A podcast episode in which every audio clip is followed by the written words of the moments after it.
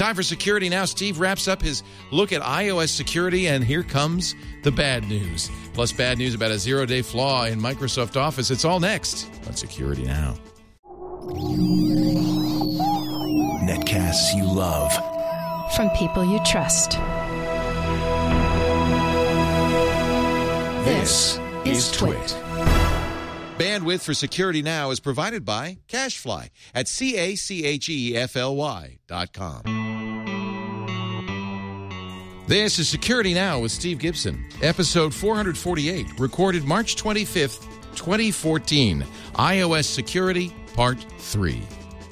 Security Now is brought to you by IT Pro TV. Are you looking to upgrade your IT skills or prepare for certification? IT Pro TV offers engaging, informative tutorials streamed to your Roku, computer, or mobile device for 50% off the lifetime of your account. Go to itpro.tv slash security now and use the code SN50. And by ProXPN. ProXPN is a virtual private network that allows you to use the internet the way you want to, anonymously and without oversight. For 20% off your new account, go to proxpn.com slash twit and use the code SN20. And by ShareFile. Enhance your workflow. Send files of almost any size easily and securely with ShareFile from Citrix. Try ShareFile today for a 30-day free trial. Go to sharefile.com, click the microphone, and enter Security Now. It's time for Security Now, the show that protects you and your privacy online with Mr. Stephen Gibson of grc.com. Feels like we were just together moments ago. Oh, we were. 24 hours ago, Leo, yes. Very kindly, Steve uh, spent some time with us on triangulation yesterday. If you haven't seen that interview, with the, the nice thing about getting our hosts on triangulation is a chance, and we've done almost everybody now. Oh, good. Yeah, it's a chance to spend an hour talking about the things we don't talk about on the air. So we talked about your youth, that great picture of you as a four year old doing some wiring, um, your influences, and your advertising agency. Still cracks me up. Somebody, I, I got a tweet from someone saying they're still laughing about that. The name of my Gibson my, and Garnish.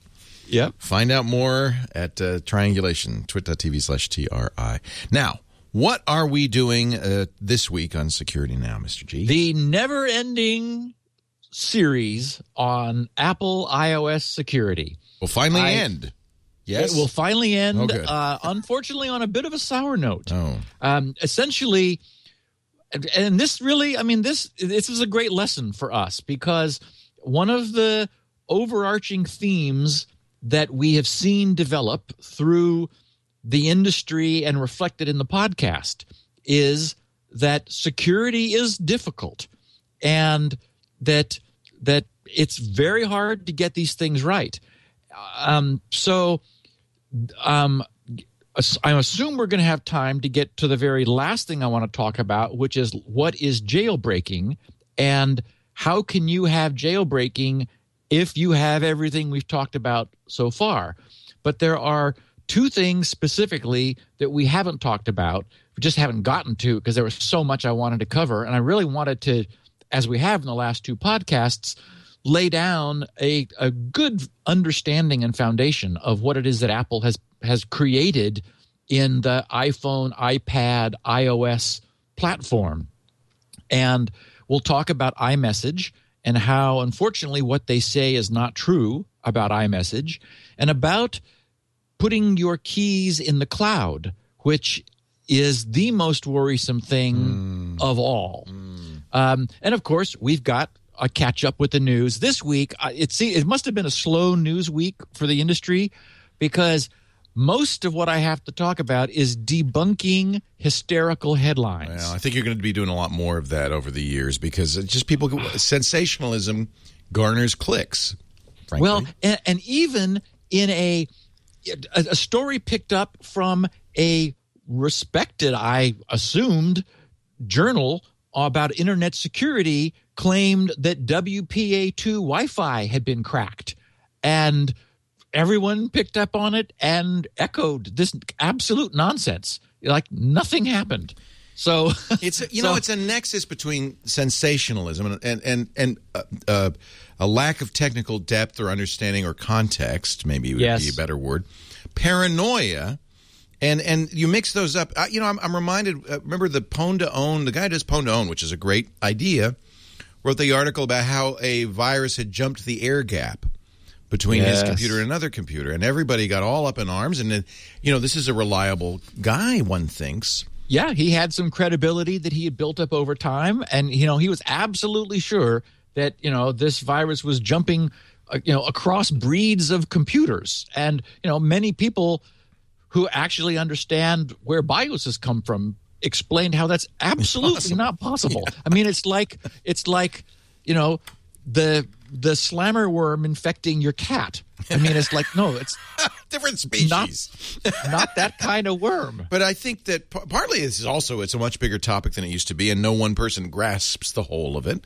So it's easy Well- for somebody who does grasp some of it to miss another piece of it. Apple is an example in here the- too.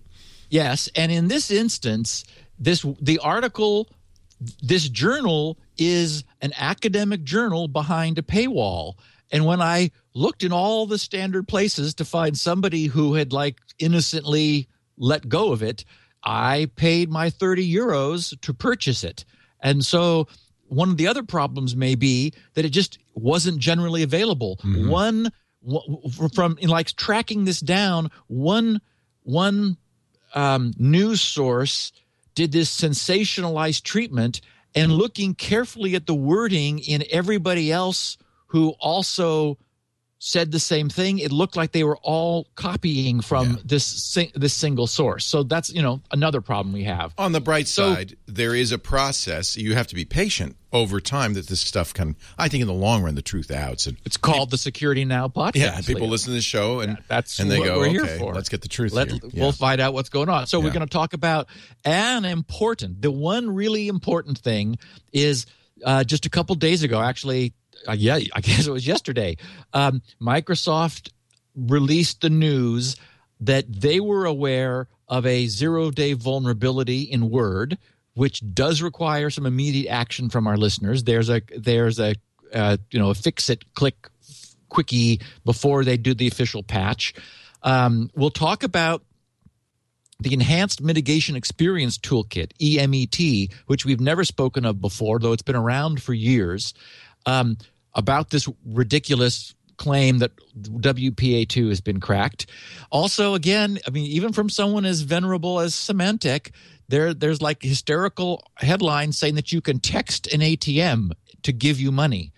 Um, then with uh, Google has announced some improvements to Gmail.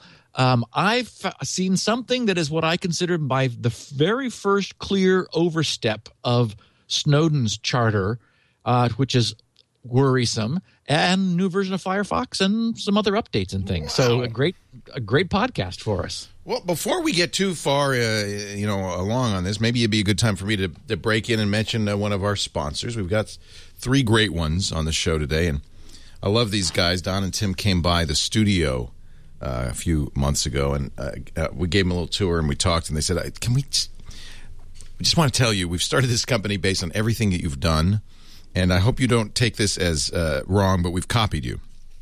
And when I saw what they did, I said, no, I not only do not take it wrong, this is great.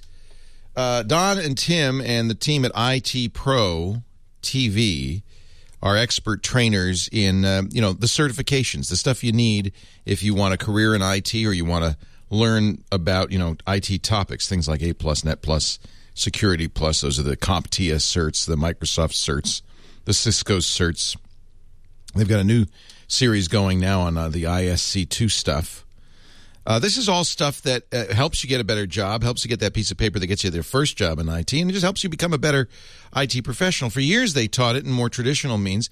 They they they were fans of the screensavers. They saw what we did at, at Twit, and they said, you know, this would be a great way to teach this material as well. So if you're looking for a Twit that is so geeky, that is or that teaches you the stuff you need to know to take the big tests, this is the place. itpro.tv slash uh, eh, let's see slash security now. And you can see uh, the live they do live streaming. They do about 20 new hours a week.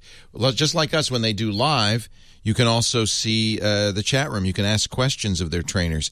They cover the topics though it's a little different than what we're doing We're generally covering all technology. They're covering the topics that the stuff you will be asked uh, on these tests.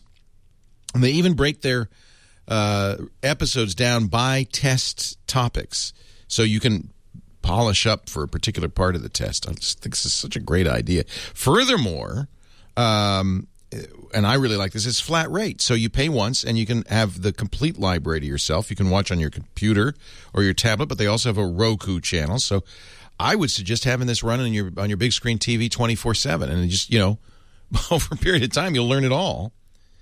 We've got a special deal for you as well. 50% off your subscription not just for the first month or first year, but for life. Now, normally IT Pro TV is $57 a month, $570 a year. That's very affordable, especially when you compare it to the costs of uh, going to a school, a technical school for this, or even just buying those prep materials.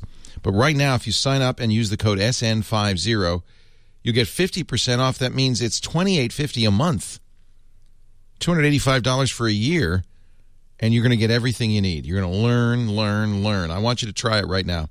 Uh, just visit uh, itpro.tv slash security now. You can watch some of the samples, get an idea of what they're doing. And then if you want to subscribe, use the code SN50 to save 50%. Love these guys. Love what they're doing. Uh, it's more than an homage. I think they're really filling in a need. itpro.tv slash security now. Steve Gibson, Leo Laporte. Let's get the uh, security news before we dive into this iOS security stuff. Yeah. So the most important thing is that what was discovered by Microsoft. Um, and we don't really know too much about the history of this, but they are saying that this is being exploited in the wild. Due to the nature of it, it's probably targeted attacks. So these are, you know, probably bad guys that found a way to get their code into a person's computer who are sending them specially crafted email spear phishing that that exactly Yeah. that that the entry point is the the RTF format renderer for Microsoft Word Office's version 2003, 2007, 2010, and 2013. RTF is the rich text format, which is it's been around for wow um, decades, I guess. Oh, I always Um, use it. I mean, it was created by Microsoft, but it's kind of uh, the lingua franca of word processors. yeah Everything and it it it predates um it predates html the the normal way you have of viewing rtf files in a windows system is wordpad. You know note notepad is like the raw text file viewer and and editor. Wordpad you know what what what is different about wordpad is that it's essentially a, a just a, a user interfaced container around the RTF renderer. So it shows RTF files, rich text format files. And naturally, um, with Word, Word is a sort of intended to be a superset of that. It, of course, understands doc and docx, but also all the way back. Obviously, you can open a text file, you can open an RTF file. Yeah, in fact, well, So- and, and RTF, I should say, is used also uh, by Evernote. That's its format for the notes you store in Evernote, and Oh. it is also used by Outlook and many other email programs as one of the alternatives to HTML, mail, or plain text. In fact, most of my the clients that I use offer RTF, and sometimes even by default as their formatting. So Right, you're you're you're able to you know to to to make embellished text, yeah, bold which is a, fonts, type faces, you know. Right exactly color, bold, Mm-hmm. font size, font change, and so forth. I thought it was just a pure data format. I, I didn't think it was dangerous. Well, and this is the problem: is that by essentially there is an inter- there's always going to be an interpreter, which is reading the text file. And for example, there are in in our in RTF you have escape events where you say like you have a font change escape where it's you know backslash and then a command and then some parameters for the font which means that there's code that gets involved in interpreting that escape sequence and then looking up and loading and then rendering in that font. So if there's an, a mistake in that interpretation, that presents an opportunity for a vulnerability. And that's what someone found. So so the the normal vector is Word, but Microsoft notes that that the same RTF renderer is also the default renderer for um, Outlook. So not only opening a Word document, which is in RTF format, but even email as a vector is a way for this thing to get in. So they they note that there are mitigations in Office 2013, even though the problem is still there. That, that is the the RTF renderer for the latest version of Office, Office 2013, still has the problem. But and we'll talk about this in a minute. There are mitigations that prevent it from succeeding if that's the version of Office you have. So um, anyway, so that's the problem. There, it, it's a it's a a newly discovered means of, of executing code through a ma- deliberately malformed file, in this case, an RTF format file. Um, and in, in, the, in their TechNet blog, Microsoft said um, the in the wild exploit takes advantage of an unspecified which means RT Microsoft is not specifying it. They're wanting to keep this quiet. An unspecified, I mean, they know what it is. An unspecified RTF parsing vulnerability combined with an ASLR bypass.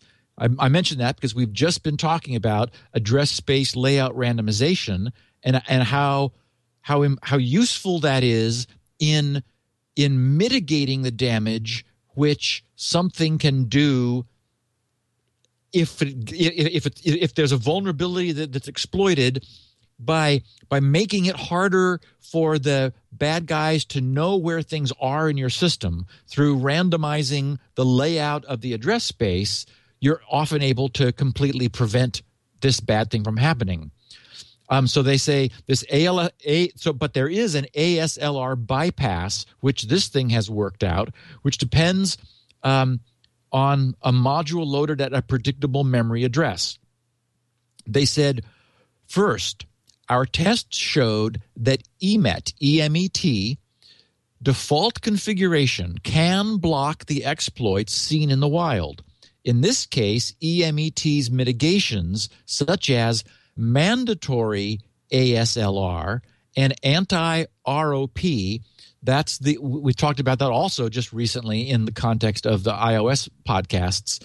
That that's the um, return to code exploits where where something knows where some code is, it's unable to to execute code itself because for example it just it, there there may be restrictions of one form or another the amount of the amount of buffer space it has that is the, that the exploit has or the the the nature of the constraints of the execution environment but it's able to jump to something located for example in a known location in the operating system and execute that code. So that this is the anti-rop features.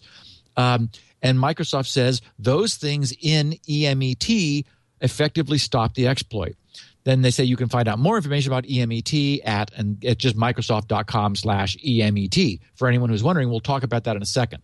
So um, this is bad enough that some people in the industry have speculated that Microsoft may do an out of cycle patch. And, you know, we're two weeks away from this next second Tuesday of the month, which will be famously the, the last gasp of of XP's uh, updates, April 8th. Um, they may or may not have it in time for that, but there is a fix it um, for this.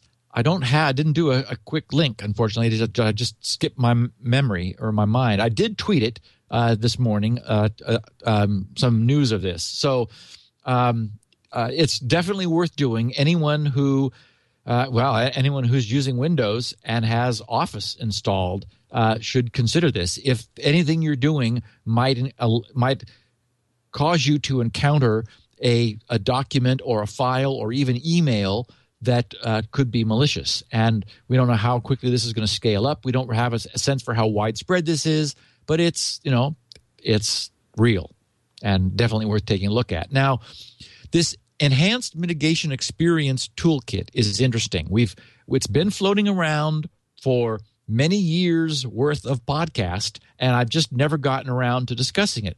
One of the reasons is that it is not easily usable. It's not the kind of thing where, for example, like like an AV system where you just pretty much drop it in and you never have to think about it, and it takes responsibility for keeping you safe.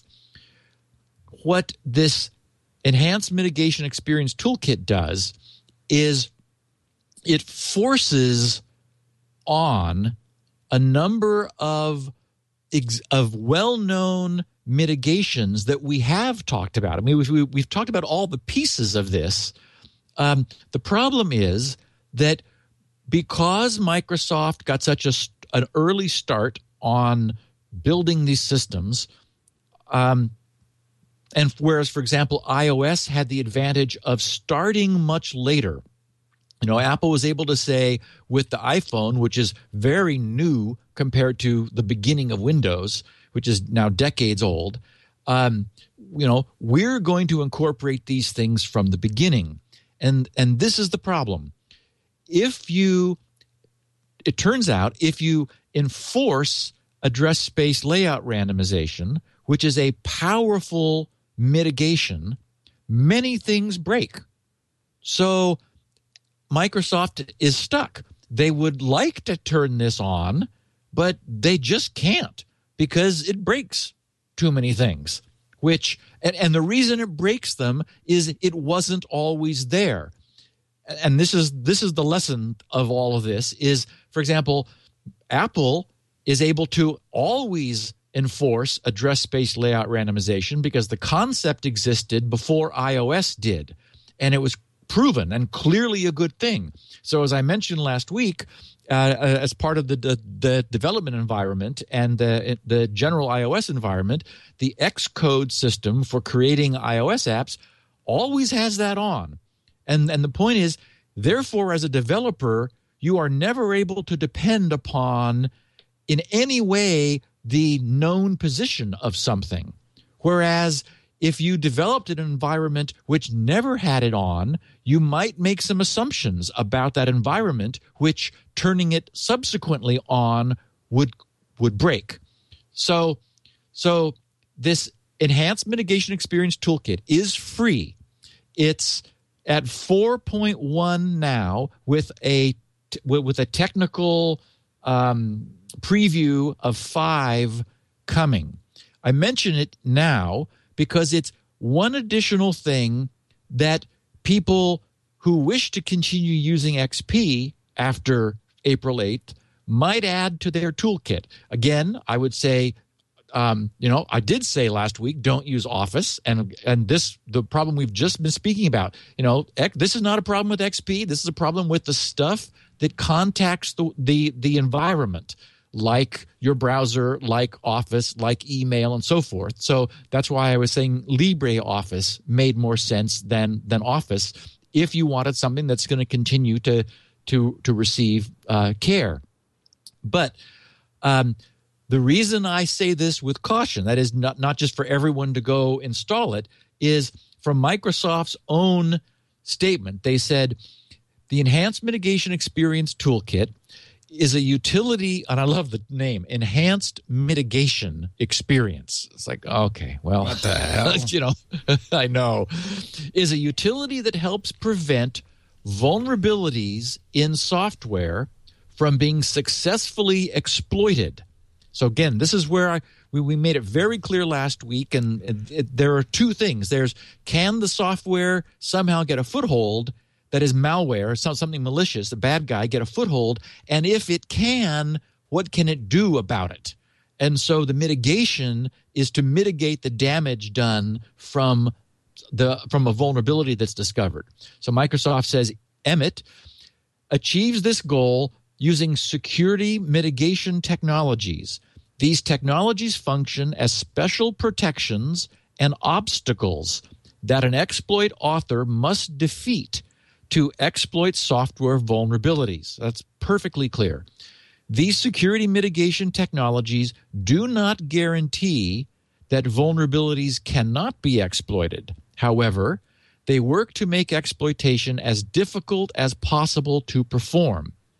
True, if th- those mitigations are present, and they're not normally because unfortunately, too, they break too many things. So, um, why not just? I just answered my own question. Why not just build this in?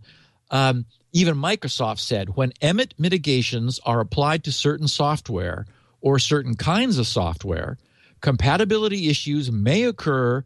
And this is one of those may occur where we know what they really mean, because the protected software behaves similarly to how an exploit would behave. So, you know, this is, it, it is, a, in a sense, behavior monitoring. It's looking at the behavior of the software and saying, uh, you know, we don't think you should be doing that. But it's possible that good software might want to do the same thing. Then here's where I got a big kick out of this because they said this is again Microsoft's own explanation right up front of EMET. The following is a list of special products. I'm sorry, of specific products, just to give you a flavor, a sense that have shown compatibility issues with the mitigations that are offered by EMET. You will have to disable specific incompatible mitigations if you want to protect the product by using EMET, which uh, sort of you know defeats Yeah, the purpose. yeah. Uh, be aware that the list takes into consideration default settings for the product. Compatibility issues may be introduced, that is above and beyond, when you install certain add ins or additional components to the standard software. So, as a sample, the seven, the very popular seven zip uh, console GUI and file manager, Adobe Acrobat, Acrobat Reader, certain AMD slash ATI video drivers, Apple iTunes, Dropbox, Google Chrome, of all things, Google Talk, Oracle's Java. Well, that might be a blessing, actually. But um, but not only other people's things, even Skype doesn't work with EMET on, nor does Windows Media Player or Windows Live Photo Gallery. So you get a sense for the fact that anyone who's going to choose these enhanced mitigation, choose to have the enhanced mitigation experience, needs to also take responsibility for all the things it's going to break. And then go in and spend some time tuning and tweaking in order to get things that used to work before you enhanced your mitigation experience um, in order to, to in order to bring it back to uh, the ground and, and make it work. So it's there. Um, it's one more tool, a useful tool in the toolbox, and it may well be that in in constrained environments where people, for whatever reason, really do want to continue using um, XP. We already know you shouldn't use IE. You should not run as an admin. Oh, and by the way, not running as an administrator present, pre- prevents this whole zero day exploit. Ah. It on, yeah. So there again, the same advice: make Wow. yourself a disempowered user, not admin, and you don't have you don't have any of this problem anyway. So um, uh, that's no, that's that news. We're definitely worth disabling this. I'm sure Microsoft will be patching it. I imagine in that they ought to have time in the next you know two weeks to get this done by the uh, the deadline. Do they have oh, to by the way, a Office. renderer for RTF or No, no, no. They just have to remove a jump instruction or oh, something. I mean, it's like it's Oh, some it's something where you know they did a string they did a string copy Right. and forgot to check the size of the buffer of the destination, and it turns out you could maliciously you you give it a font name that's 4K long, and it would Right. just wi- wipe out something inside of the kernel and and give the attacker control that Right. kind of thing. And they they stick their shell code as part of the font name and then the the the routine that called it would jump into the code rather than into its own return instructions execute your code and then off you go. That kind of thing. So you know probably a buffer overrun somewhere in the R, the RTF renderer. So you know it's like ooh you know if we only checked the size of the destination buffer. That's uh, yeah huh and if you'd only not put GDI in the kernel it would be easier, wouldn't it? Oh God, none of this. Yes, this was done because as I when I was ranting at some point recently, I don't know if it was yesterday on triangulation or in the podcast in the week or two before, but I was talking about how Microsoft was always oh, it was yesterday because we were talking about craftsmanship and software mm. construction mm-hmm. and how you know rem- remember how slow windows was in the old mm-hmm, days? I mean mm-hmm. it i only st- i only started i only went into windows in order to run Micrografx Designer that was this beautiful dr- early drawing tool. Otherwise i just got out of there as quickly as i could because it was just painful to use. And then thank god we got graphics accelerators the very first you know hardware blitters on display cards that, that so that the blitting didn't have to be in software. And to their credit microsoft did everything they could. They were just asking for more than the than the hardware could do more than more than the hardware could give them.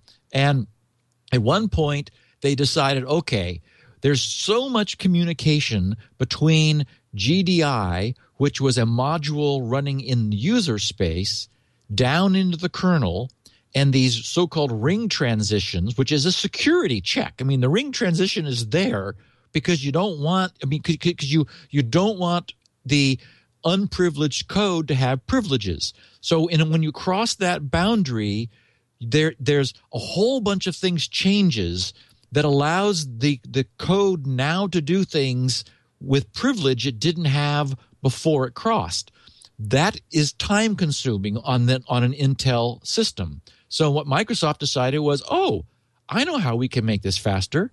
Let's take this whole blob, this GDI, the graphics device interface and put it in the kernel. Then it'll all be privileged and there'll be no more ring transitions while it talks to the rest of the kernel." And And it's they like can crash yes. the machine like nobody's business. Yes, and now all of your buffer overruns Mm. are in the kernel rather than Mm-hmm. where they used to be in user land where they couldn't do nearly as much damage Mm-hmm. as they could. So we've been paying that price that for that decision now for, you know, mm, a decade. Um, yeah. You saw you saw the uh, maybe you didn't the um, Android exploit that uh, Oh, could, could force reboots of your Android 4 and later by having a 387,000 character application name. and uh, you know, I guess they never really thought that anybody'd do that uh, or something. if there's a will. Who found that? Ow. well, and you know what it was? It was it is one of the benefits of open source, which and again, again it's a mixed blessing. You know where white the errors hats are. Yeah. white hats can look at it and go, "Oh, wait, look at this. Here's a string copy that's not checking the size Right. of its destination buffer." Right. Unfortunately, bad guys can look at it and go, "Oh, wait, look, here's a string copy that's not checking the Mm-hmm. size of its dest. Oh, look, they're copying the application name. Let's give it a monster." Yeah. And yep. pow. Boom. Yeah. Okay, so WPA2 Wi-Fi security cracked. Oh my Is- god. It Leo, that's what it says. Breaking news. Many many Yeah. internet and we know that everything on the internet It's all true. is true. All true. Yeah. And so if you Google right now WPA2 Wi-Fi security cracked, Google will obligingly give you links to all of these articles that pretty much say the same thing because it all apparently came from the same place. Um, it looks like it came from sciencespot.co.uk, um, the science news with Inderscience Research Spot. And so it was called Science Spot, where the headline was exactly as I said WPA2 wireless security cracked. And unfortunately, I cannot pronounce the names of these three guys. My guess is they had a paper due. And, you know, so they they thought, well, okay, let's do a paper. Um, so these three guys, Br- uh, Brunel University in the UK, uh, the University of Macedonia in Greece, um, and uh, uh, I guess Lancaster University in the UK, have investigated the vulnerabilities in WPA2, and, and this is what the article says, and present its weakness. They say that this wireless security system might now be breached with relative ease by a malicious attack on a network. Oh my God, that's headline news. Wow. I know. They suggest that it is now a ma- now a matter of urgency that security experts and programmers work together. Okay, we're going to work together, Leo, to fix this, to remove the vulnerabilities in WPA2, those pesky vulnerabilities, in order to bolster its security or to develop alternative protocols. Maybe just scrap it. You know, we need WPA3 to keep our wireless network safe from hackers and malwares. And finally, they said, the researchers whose names we cannot pronounce, have now shown that a brute force attack on the WPA2 password is possible and that it can be exploited. Although the time taken to break into a system rises with longer and longer passwords. How much does it rise by, Steve? wow. You think? So this this verbatim made headlines all over sciencedaily.com breathlessly What's, what's funny is if you do that search, you'll see articles from 2010, 2012, 2013 saying the same thing because this is nothing new. We've known this forever. Yeah. No. So I looked around, tried to find this anywhere. Sometimes, you know, even, this is clearly behind a paywall. Sometimes, though, you can just, you know, other sites will just post Right, them. right. Uh, you know that you just so some you know if you really have low resistance to paying, you just pay. If your resistance is a little higher, you poke around a bit, Right. and you can often find the same thing. I well, find that 30 when I'm euros doing- is non-trivial. I mean, that's yeah, It's expensive. Yeah. Yeah. But thankfully, our listeners have been wonderful about purchasing SpinRite to recover their data, and in some cases, just to say thanks for the podcast or to purchase six because they know the 6.1 will run on their Mac. And so I can afford 30 euros for the sake of the podcast. Thank you, Steve. So, in my effort to give back, I plunked down my money. I got this 12 page PDF and plowed into it, looking for what they had discovered. Now, they said they, they, they had 10 test passwords. They used off the shelf um, apps that um, you know Linux based things, AirSnort and and uh, Aircrack, and you know the things we've talked about through the years. Nothing new, nothing invented. This, I mean, and there was lots of citations. They have three pages of of citations at the end of other people that they're talking about as they sort of give us the history of W of wireless WAN insecurities and all these problems. And they have they showed 10 passwords. The first one was ice cream. The second one was trans subordination. And the other eight were gobbledygook. Okay. And in in quoting them, they said, in some of the cases, the key was very simple. Case one and two. yeah, called dictionary words. Whereas in the other ones, the key was too complex. Too And they say cases three through 10. Yeah. Then they said, okay, in their discussion after this, WPA slash WPA2 was are considered amongst the most secure protocols. This is due to the fact that even having an instance of the pre-shared key, it requires a dictionary attack to break it. Now, just to remind our listeners, we talked about this years ago. We- we talked about 2008, as a matter of fact. Er, yes, Yes. every time it comes up, and remember that the the when we when we did abandon WEP W E P that was really badly broken, um, which I think was the title of one of our podcasts, um, or even more badly broken than you know. Uh, to when we went to and like real finally security experts were involved in the design of WPA and WPA2.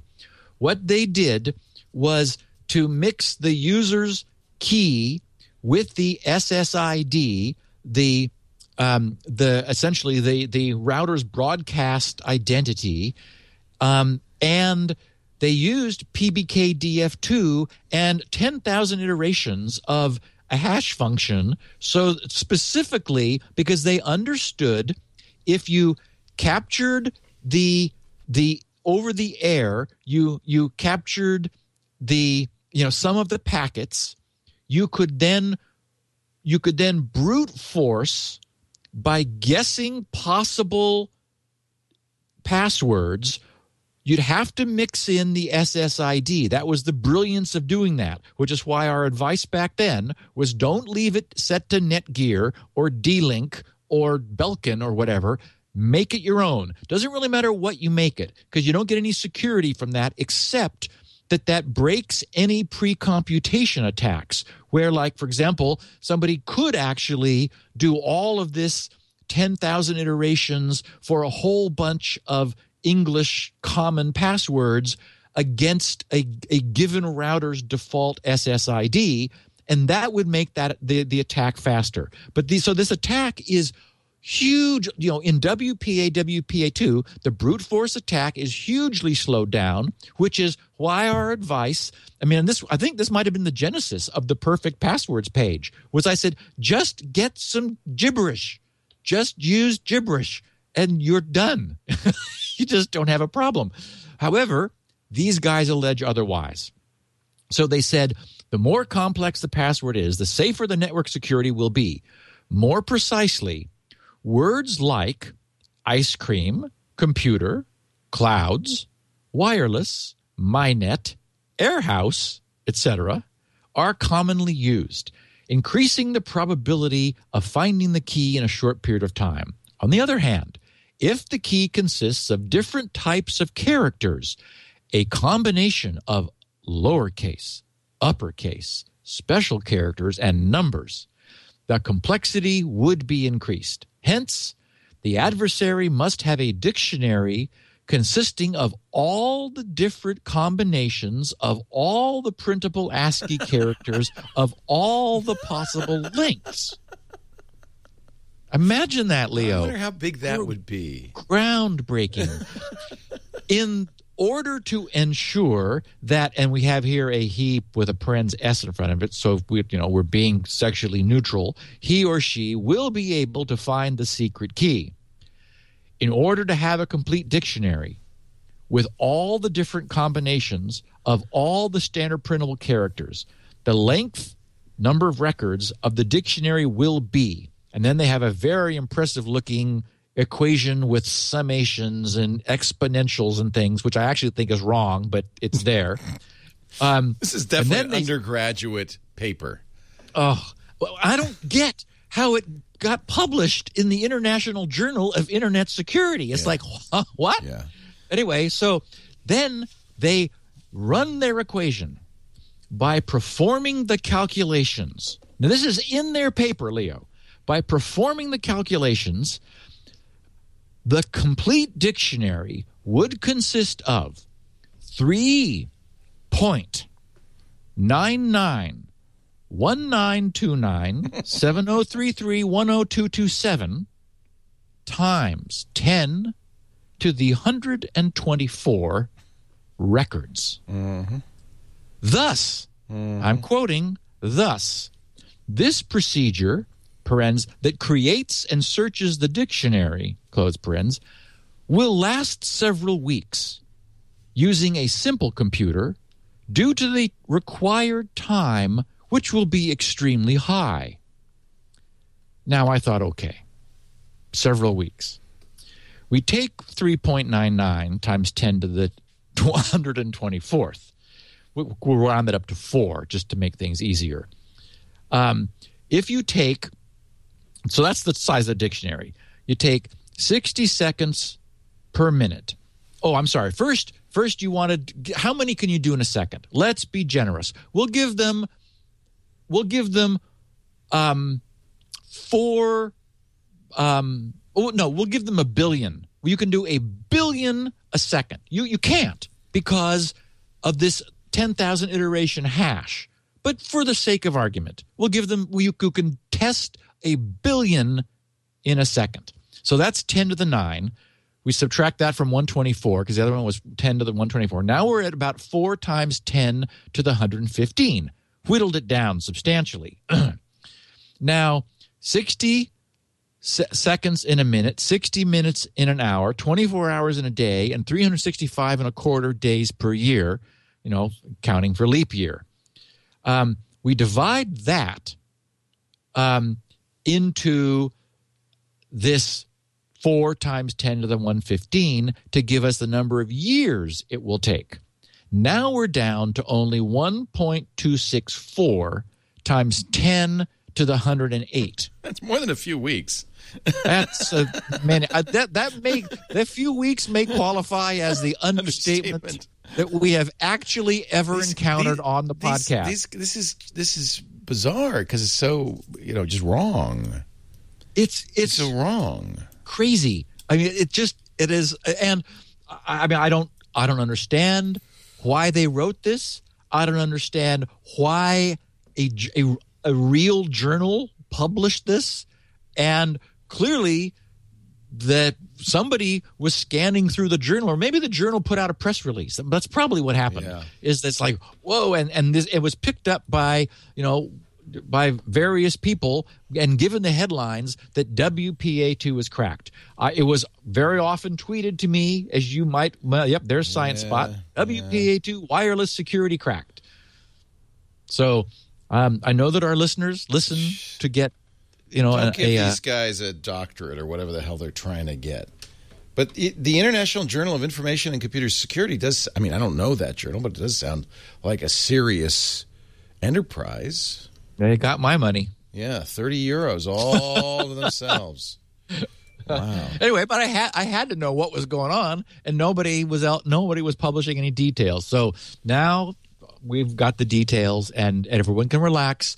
As far, I mean, WPA two is very well vetted now. It has had the the crap pounded out of it and nothing has happened. So, I mean, we've talked about the various disassociation hacks and games you can play with ARP spoofing, you know, in an in an environment. I mean, there are, you know, high end things, but fundamentally it's solid. And the only the only weakness is that you would use a you would leave the default SSID which could provide uh, an opportunity if people develop dictionaries which would allow them not to have to do a custom dictionary for your particular SSID. And you got to use a good password. You you know th- yeah. that's you do that and and you're really safe. It's unbelievable. Now, not to be outdone, again because this apparently was a slow news week. Symantec, who we know knows better. Their headline was texting ATMs for cash shows cyber criminals increasing sophistication. And I and I thought, oh no. And of course, let's roll this in to the end of XP's support IV drip from Microsoft. Why don't we? Even though it has nothing to do with it. So Symantec's blog posting starts there is a growing chorus of voices calling for businesses and home users to upgrade existing Windows XP installations to newer versions of Windows. If not for the features, then at least for the improved security and support. ATMs, because we've got to mix this all together in this stew, are basically computers uh-huh, that control access to cash. Thus, why the burglars are, are, are hovering around them. As it turns out, almost 95% of them run on versions of Windows XP. And we've heard that before 95%. With the looming end of life for Windows XP slated for April 8th, 2014, 13 days away, the banking industry is facing a serious risk of cyber attacks aimed at their ATM fleet. Can you have a fleet that doesn't go anywhere, Leo? Does that, does that you know? they need a new collective noun, not a fleet. A murder of ATMs, maybe. Uh, this risk is not hypothetical. It is already happening. Now, It is already happening despite the fact that we haven't yet reached April 8th. So we haven't yet cut off any of the security patches, which won't start getting cut off technically until the month afterwards, because after all, we only get them every month now. So in reality, the you know we shouldn't really be getting anything until May. Um, but notwithstanding that, the risk is not hypothetical; it's already happening. Cyber criminals says Symantec, are targeting ATMs with increasingly sophisticated techniques. Now, that's doubtless true. And then they explain in late 2013, we blogged, very much like this one, about new ATM malware in Mexico, which could let attackers force ATMs to spew Leo. It's not. It doesn't come out. In, Spew. it doesn't come out in the little slot where you have to pick up the twenties. It flies you out. get- you got to get a bag and you stand back because this is going to come spewing out of Wow. the ATM I can't wait. on on demand, and that's important because you wouldn't want it to just spew if you weren't around. No. you'd want to wait until you demanded it to spew, and then when you've got your cash bag ready, out, come, out comes all the money, and it uses an external keyboard. So it's like, wow, you know, you hook an external No, keyboard that's not going to to attract ATM, attention. and then you give it the spew cash command and stand back. That threat, says Symantec, was named backdoor Ploutus. what? I don't know. I don't know. P L O U T U S.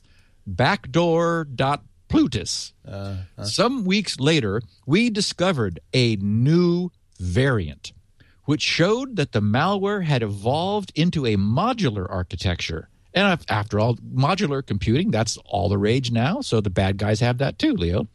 The new variant was also localized into English language, suggesting that, oh, I guess you had to do spew cash in Spanish previously, and that confused some of the cyber criminals. So now they've translated it into English, suggesting that the malware author has expanded their franchise. Ah, they're franchising. That's Oh, nice because yeah. There's like- a huge demand like for these Denny's, cash yeah. spewing, for cash spewing. Gas spewers. And you want to be able to just want one. franchise this. Yeah. You really don't have to make the burgers yourself. You just sell the opportunity.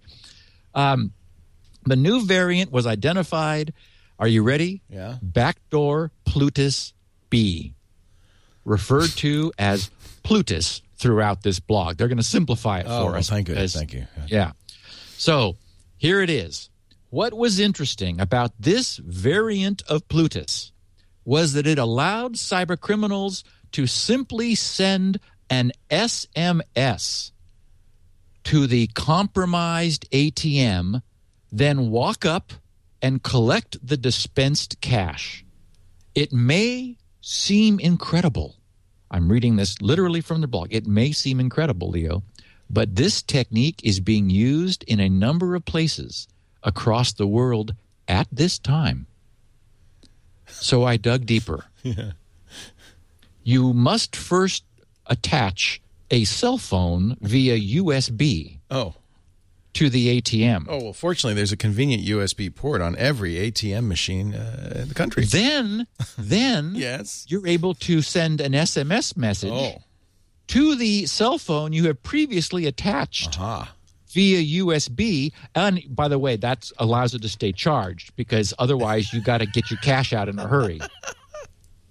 Oh, so My it has to God. be a, a USB with power. Okay, I'll make a note. Got to be a yeah. powered USB. Okay. Find a cell phone, attach it to your ATM, and then Make sure, by the way, prop- it's a burner with no in no way uh, affiliated with you. good point Yeah. because you know, the, the, when the when they wonder why the ATM is, has has spewed itself to exhaustion, Spewing. they'll come and find Ploutus B in the in the back door and I wonder why there's an extra cell phone attached, you know, behind this behind the thing. Oh my lord! Yeah. So Fortunately, I just was over to the Bank of America, and they've put crazy glue in the USB ports on all the ATMs to prevent Ploutus. Thank you. Yeah, and if you do see like a cell phone velcroed onto the front of St- Just of- stand at the slot because it's going to spew. uh, exactly, get your bag ready. someone who's not yet there may text it in advance of their arrival, and you can beat them to the spew. Yeah. Now, if you had, I guess, if you could get, you know, behind the scenes at the ATM, or you could kind of break into the case, maybe there. Leo, seems like it's a bad idea. This was such nonsense. It's like, you know, okay, yes, we replaced, you know, the mechanism behind the front of the ATM with, you know, a a a card sorter which we modified to spit out money and when we turned it on money got Came spit out. Amazing. I- yes, you know, that was our high school summer project. Yeah. So, yeah. Oh boy. Yeah. So, there is actually some good serious news, believe it or not, and that is that e- that Google um, last Thursday, March twentieth, announced that they were ratcheting up their march towards security to the final notch for Gmail. Um, I think it was back in 2010 that they made Gmail the default. They made HTTPS the default for new Gmail accounts. They weren't going to upset anybody. I mean, you know, we and this is another theme we see over and over and over is nobody wants to break what's working, even though what's working is security broken. They don't want to functionally break it. So it's trade off time. So, you know, and we've talked about this as this has been going along, where where Google has been sort of carefully moving forward. What they what they announced last Thursday, which went in effect on last Thursday, is you can no longer not get an HTTPS connection to Gmail. It's no longer something you have to configure manually to get it. Anybody, even like eh, from the first Gmail customer who never used HTTPS, now we'll find they are, like it or not. You can't otherwise get to Gmail. So I salute them. That is absolutely the right thing to do. Um, and and arguably, you know, there they may have known of some edge cases where it would have broken things.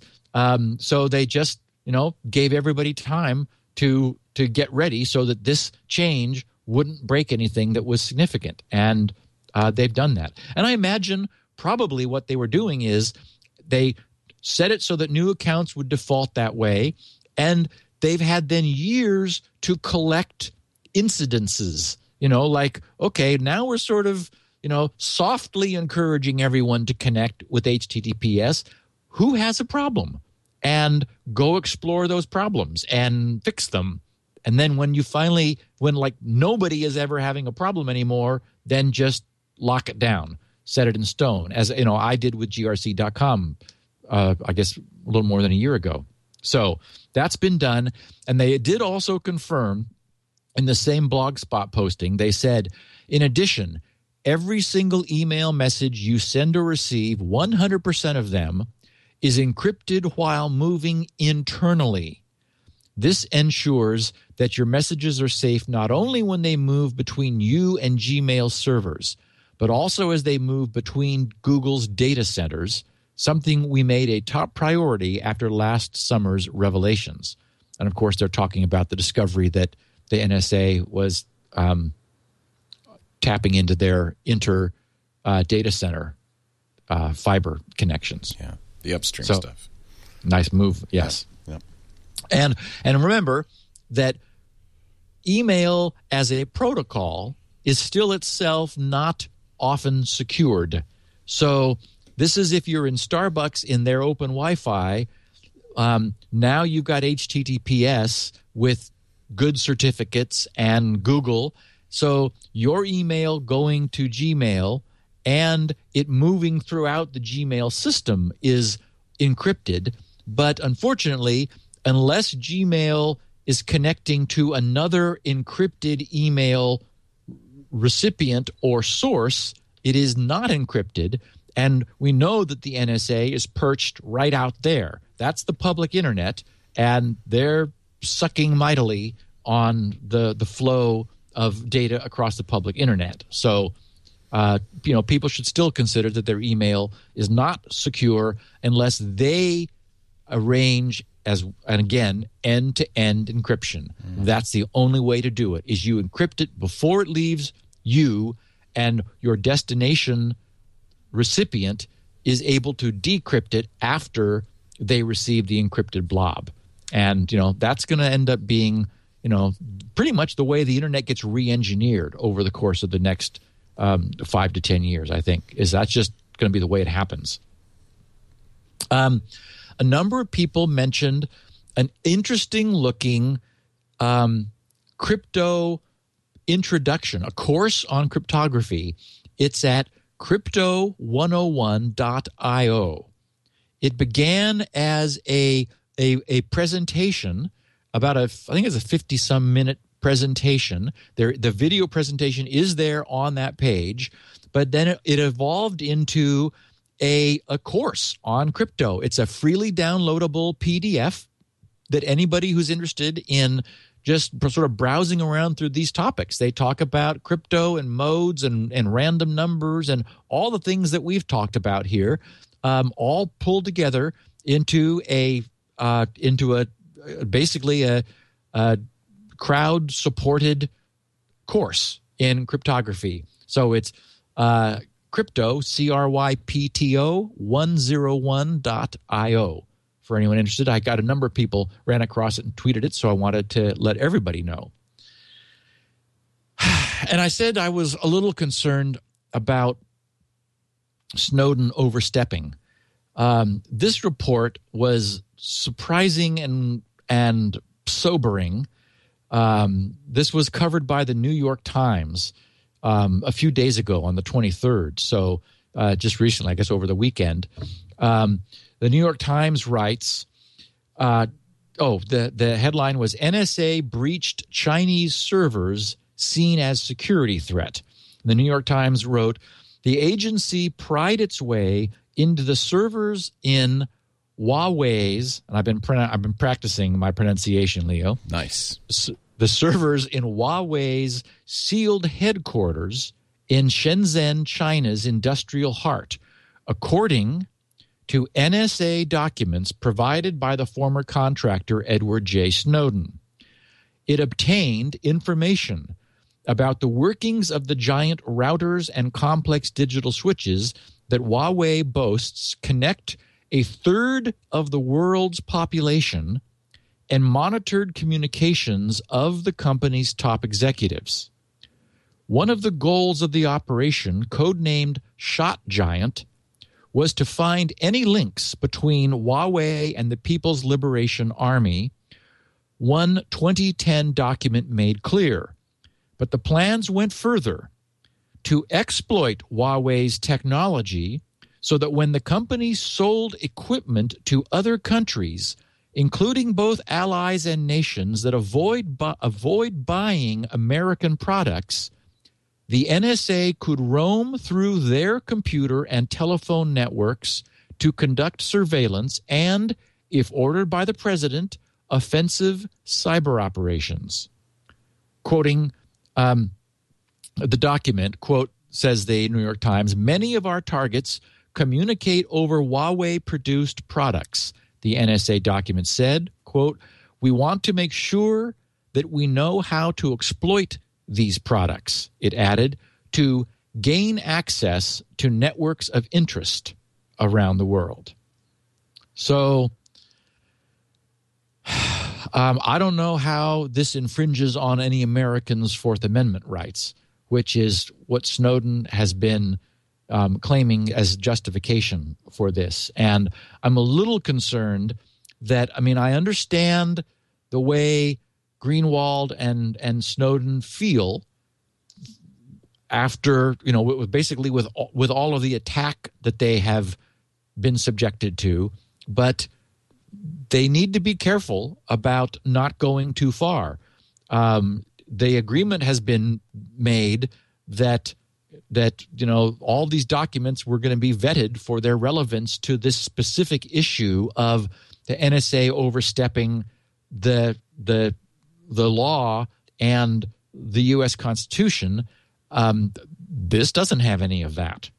So I was a little sad to see that, and I just thought, in the interest of fairness and balance, uh, I ought I, to. th- I think you could argue too. that a lot of the uh, revelations about targeted attacks, including that uh, massive dictionary of targeted attacks, kind of are don't really fit that you know Yeah. criterion of you know i- i- im- im- impinges on our Fourth Amendment rights. And Yeah, I think that I- is one that is really kind of one issue that uh, a lot of people have over Snowden's revelations. Uh, it's Yeah, not the, it's have- not the only one he did like that. You know, frankly. Yeah, and and I'm I just you know I, I've been a supporter in as much as like from day one, the first moment we discussed this, I said I could never do this because I could never break my oath that I the only reason I had the info I would have the information would be because I promised not to share it. So period. But um, as, as I said a couple weeks ago, I liked that construction when when somebody was really complaining about Snowden. I said, look, you know, would any of us want to turn the clock back a year and go back to knowing nothing?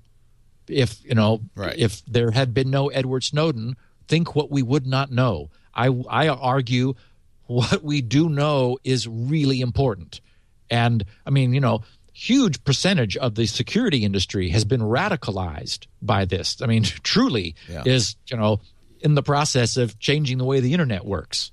So th- I, I just think in net it's been good, but boy, you know, if you're going to do this, you do need to be careful. And I, I think things like this really do overstep that. Yeah. Um, there's a new Firefox beta. Boy, we're, we're the, the beta is for 29. We talked about 28 that just popped up. I got a balloon pop up during the podcast, I think it was last week. 28 came out. Now there's 29 in beta. It just seems like yesterday we were like talking about version 4 was like, wow, you know, what we, they really did start rolling these suckers out. Um, we don't know yet too much about 29. What we do know is that this is the there, it's going to have a revamped user interface, which is the first time we will have seen this in some time. Um, there's a, a name for it I didn't write it down. I can't remember. It sort of looks like Australia, but it's not like it's not Australia. It's something. it's a word like that. We'll figure out how to pronounce it when 29 actually happens. They have a name for their new UI. They were trying to get it out in 25, but they have been continuing to try, and it's finally ready. So they're really excited. The Mozilla folks. They think this is a dramatic step forward. They're saying that this is the most attention given to the user interface of a browser ever. So uh, lots of customizability, very easy to use. There's a tutorial that walks you through all the changes. You know, they're really they're up in their game. So I'm glad to see that. I we really I, I'm bullish about hoping that Firefox continues to to survive. Um, you know, Chrome is a great browser, but it is the case that it's from an ad funded company and i like the idea of having an alternative to to both chrome and, and ie uh, a brief squirrel update. Um, i did talk about it a little bit yesterday uh, because i when we were talking about you know my love of coding and and why i code essentially um, I, I posted a, a PNG. We, I didn't have it for the podcast yesterday, Leo, but there's in my show notes is a link if you want to bring it up. This was a, and I did tweet it and I shared it with the people in the uh, uh, in GRC's news groups. Um, and as a matter of fact, we've got our dump truck here. Would you like to take a break? Sure. uh, we're brought to you by uh, the folks at ProXPN. You were just talking about how uh, Gmail is now SSL and end. Nice, wonderful. But what about everything else? ProXPN makes sure that everything you do, not just your email, but everything you do on the internet is protected by strong encryption using OpenVPN. We've had uh, Steve look at it. He's it's it's Gibson approved. ProXPN.com slash twit is the uh, website to go to to find out more. Uh, one of the advantages of ProXPN over, say, hosting your own OpenVPN server is uh, that they're hosting their servers are all over the world, which means you can emerge on the public internet from your carefully encrypted tunnel in Dallas, Los Angeles, Seattle, New York City, or London, or Amsterdam, or Singapore. So, geographic restrictions be gone. You can be anywhere in the world. They also, uh, of course, protect you against snoops like your ISP. If you've got a Snoopy ISP or worried about the six strikes laws, just use uh, proxpn.com. Uh, it works via OpenVPN or PPTP. If you're on an iOS or Android device, be sure to check out their mobile apps. The uh, Android app now adds PPTP. I'm sorry, adds uh, OpenVPN to Androids, which is fabulous. They also have Windows and Mac software that offer advanced controls. You can select ports, connect at startup, even select which program should be shut down should your anonymous connection be interrupted. ProXPN has a free version, uh, and you could try that. But I've got, you know, why not do the premium version, get the best, highest quality service? Because you can cancel anytime in the first seven days and get a full refund. And you get a special deal as a Twit listener. Go to proxpn.com slash twit. Sign up for the premium account. Normally nine ninety five a month, seventy five bucks for the year. But if you use the offer code SN20, you get 20% off for the lifetime of your account. Less than five bucks a month on the yearly plan. And of course, cancel anytime in the first seven days for a full refund. ProXPN.com slash twit. Offer code is SN20. If you're traveling, if you plan to use open Wi Fi access points, if you're worried about your ISP, if you want to eliminate geographic restrictions, you got to try it proxpn.com slash twit. Are the garbage men gone? Did that work? Still here, but I think they're done backing up. It only seems to make It's really the, the, backup. the- uh, beep, beep. It is. It's Yeah. the please don't run over anybody. So we're gonna we're gonna prevent that from happening. Anyway, squirrel. Um, we're at 49 languages. We've actually registered 50. Uh, many of the later ones at by popular request.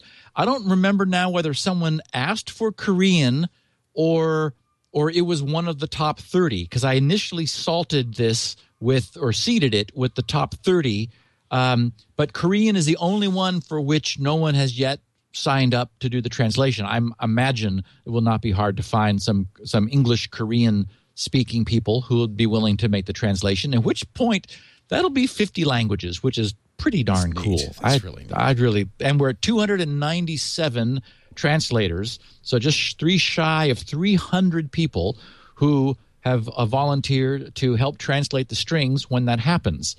Um, my work has been all about that. I've never needed to do an internationalized software. Um, people have been able to put up with my English only freeware and, and even SpinRite, my commercial software, uh, for the, all these years. But I love the idea of being able to let people use something that I hope they will be using a lot in their native language. So, what I was saying was that I, over the weekend, I had a need to look up an index for a translated string in a dictionary where the indexes would be sorted but not not contiguous. If they were contiguous, then I could just index directly into the dictionary. If it was the 50th index, I could just go, you know, multiply by the size of the entry and and that would immediately take me to the 50th entry. But instead, for for my convenience, I want to be able to allocate like numbers for strings in batches with with and leave space between them so that I can grow the the the user interface strings as the product matures. Um, and that requires that I search a table of contents for the um, proper index. And that required a binary search. And I was excited when we were talking about on triangulation, Leo, that I had just written a, a binary search. I mean, I've written them many times. This is the best one I've ever written. What I didn't understand And- is that it's like a dozen lines of code. I mean, it's it's, and that's an assembly language. That's there it is. You're, it's, on the screen it's there. succinct. Yes, it is just that's what gave me a thrill. It's just like it works perfectly. I ran a bunch of tests on it to make sure that I didn't miss anything, but that's what my assembly language looks like and it's it's the joy I get from coding is is looking at a problem and and see everyone keeps telling me, "Well, that's that's been solved, Gibson." It's like, "Why are you wasting your time on that?" It's like, "Yes, but I didn't solve it." And and I want to. And, and as I explained yesterday, it's the journey that I love more than I mean I love finishing and be and there's certainly pride of authorship and I love producing something beautiful but for me it matters what's inside. So anyway th- this is part of this is where I am working now on Squirrel is I and in fact it's done. I now have all of the strings outside of the application and it is instantly finding them and bringing them in so that so so there there's a like a, there's a language file separate from the executable, and the crowdin.net um, website will produce with out of the efforts of all these translators will produce all of the translated strings which my the code that i have written will essentially compile into this this attachment to the executable and instantly create 50 versions of Squirrel, each in its own uh, specific language. And by the way, uh, as I mentioned before, these translations are all public. Um, every single one of these strings um, is available to anyone who wants them. I've specifically made them public so that other people implementing Squirrel clients on other platforms, which we certainly want and need, can, if they can re- arrange to reuse the same strings I have used in my user interface, they get all the translations for free for their own clients. So I think that that will tend to pull things together and unify the user's experience as they move from, for example, a smartphone a smartphone platform over to Windows and and maybe Linux and Mac and, and so forth. And I haven't really shared a a fun SpinRite testimonial for quite a while. I've, I've just been sharing really short tweets because the podcasts have been so long. I haven't wanted to make them any longer. But I got a real, this is not a long story, but a nice story from a Dick Snicket in New York whose subject was SpinRite Saves Music. This was dated the 16th of March, so a little over a week ago. He said, Hi, Steve. I'm a music major in college and have a lot, all caps, of Sibylus. Uh, Sibylus? Sib, I think I'm missing a syllable. Sibelius? Sibelius. Oh, it's a music app, right? Yes. Yeah, Sibelius. Yeah. Sibelius. Yeah. I have a lot of Sibelius music files Yeah, yeah. on my computer. Then he says in parens, Sibelius is a program for music notation and scores. My computer died a few days ago, and I had a backup on an external drive that was a week old. But during that week, I had made quite a number of changes to woodwind and percussion parts of two movements of a marching band show for my former high school. The changes were quite precise, and I had sat down and consulted a professor to help me adjust the parts to the students' skill level, which I think is really a cool idea that you could like adjust the music to, you know, the people who are going to be playing it. And he said, in short, if I lost these changes, it would have been a nightmare to re implement them. So I bought a copy of SpinRite, which I had heard about on the podcast. It took three hours to finish, and then the computer booted successfully, and I got all of my files back. I have since set up uh, a backup so that all of these important files get backed up. Next step choreograph the drill, people's positions on the field. Thanks for such an awesome product and podcast. I can now get back to real work without worrying about damage to anything I do in the future. SpinRite is truly magic. Yay. So, Dick, thank you very much for, for sharing. Yeah. Oh, happy day. Uh, let's do one more, and then we'll uh, get to uh, the final installment Yes. Yes. of yes. our uh, security uh, on iOS. the wrap up of the wrap-up. iOS. The wrap up. And of course, this is the one where we get to all the All the bad stuff. well, so, something deliberate and something really suspicious. Chat room saying it's pronounced Sibelius, not Sibelius. Sibelius. Ah, thank you, He was chat a composer, of course, and the software. Why didn't they just call it Bach? We all know how to pronounce that. Bach? call it Mozart, Bach. Chopin. Chopin. Our uh, our show today brought to you by our friends at Citrix. They do such great stuff, including a program that uh, will help everybody who is in the process of sending attachments. If you're in business, of course, sending attachments is something you do a lot of. But I got to tell you, you, if you listen to this show or any of our other shows, we always are saying don't open attachments. Email attachments are a vector for viruses, spear phishing problems. Plus, frankly, they're not secure. Anybody along the way can read them. And there's always the issue of bounce backs, the size of these files. You know, many email systems reject anything more than a few megabytes. Nowadays, we're selling, sending out PowerPoints and uh, uh, contracts, spreadsheets, images, and they're just so big that it just really isn't appropriate to email them. That's why I like ShareFile. In fact, I use ShareFile. Um, my ShareFile account. In fact, let me log in. I'll show you. Um, I use it to share a lot of things. Uh, you know, sometimes for personal reasons. I shared photos with somebody I met. Took some pictures of their kid. They said, "Can I have that?" I said, "Yes." Here's the ShareFile link. But most often, I share it with the radio stations, audio that I record for the radio stations, and I'll just show you. This is my ShareFile account. W- share file is nice because it synchronizes automatically. The share file program runs in the background, so I save the recordings to a local folder. They're then synchronized quickly up to the share file store, where it's very easy for me to say, "Hey, let's let's send these out uh, to uh, our recipients." Now you could do it in Outlook if you've got the Outlook plugin, but I just do it on the web like this. I click send, pick the file, click send. You can compose an email in their uh, web-based form, but just for purposes of exposition, I'll show you the link way to do that, which is actually how I usually do it. Notice the settings. Email me when the item's been downloaded. Require recipients to enter name and email before downloading. These are all checkboxes, choices.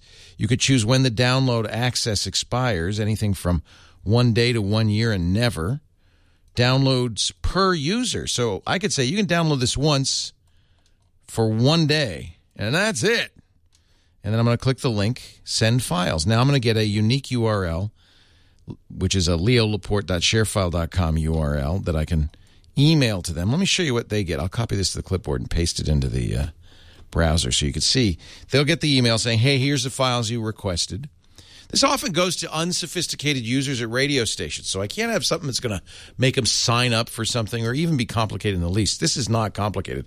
Look what they get a simple page with my logo, your, your logo in the case of your account, and a big button that says download. It tells them it's a WAV file. They can even preview the file before they download it. Um, this is really simple, straightforward, easy to use. We uh, discovered the other day that ShareFile has another wonderful feature uh, that you can also request a file. Somebody was calling up said, "I'm an attorney, and I want my clients. I, I do injury cases. I want them to send me pictures of the accident, but I don't want them to have to have an account with some service." Or, and I said, "No, very simple. You click the request a file uh, box on your share file page. You could send an email." that gives them a link. Let's make that link right now and you see what you see. And I'm going to say request a file. They're going to get an email with this link. And again, this couldn't be easier. They don't have to set up an account. It just says, hey, we wanted some files from you to upload the file. Here's how you do it. You don't have to set up an FTP site, nothing fancy. It's secure HTTPS, of course. You completely control the files. Your branding, so uh, people know what it is. It's HIPAA compliant, SEC compliant. In fact, when you sign up for ShareFile, please tell them what industry you are in. That way, uh, they can customize it and make sure it's compliant with the regulations in your field. Here's what I want you to do go to sharefile.com, click the link at the top of the page where it says podcast listeners, click here. There are other links on the page, it's confusing. Just click the one that says podcast listeners, click here. That lets them know you heard it on Security Now. In fact, fill in when they ask you for where'd you hear it or the or promo code, use the promo code Security Now. There it is. Enter name or offer code. Security Now. Select your industry accounting, advertising, energy, engineering, insurance, legal, healthcare, all of these nonprofits. Uh, choose an industry, press continue. 30 days free, sharefile.com. I'm telling you, You, there are lots of ways to do this. This is the one I use day in, day out because it works. It's easy. It's ShareFile. Try it free, 30 days. ShareFile.com. Use the offer code security now. All right, let's talk iOS security. Steve Gibson, part three. Part three. So, everyone, if, if anyone is listening to this and missed the last two podcasts, um, you need to go back.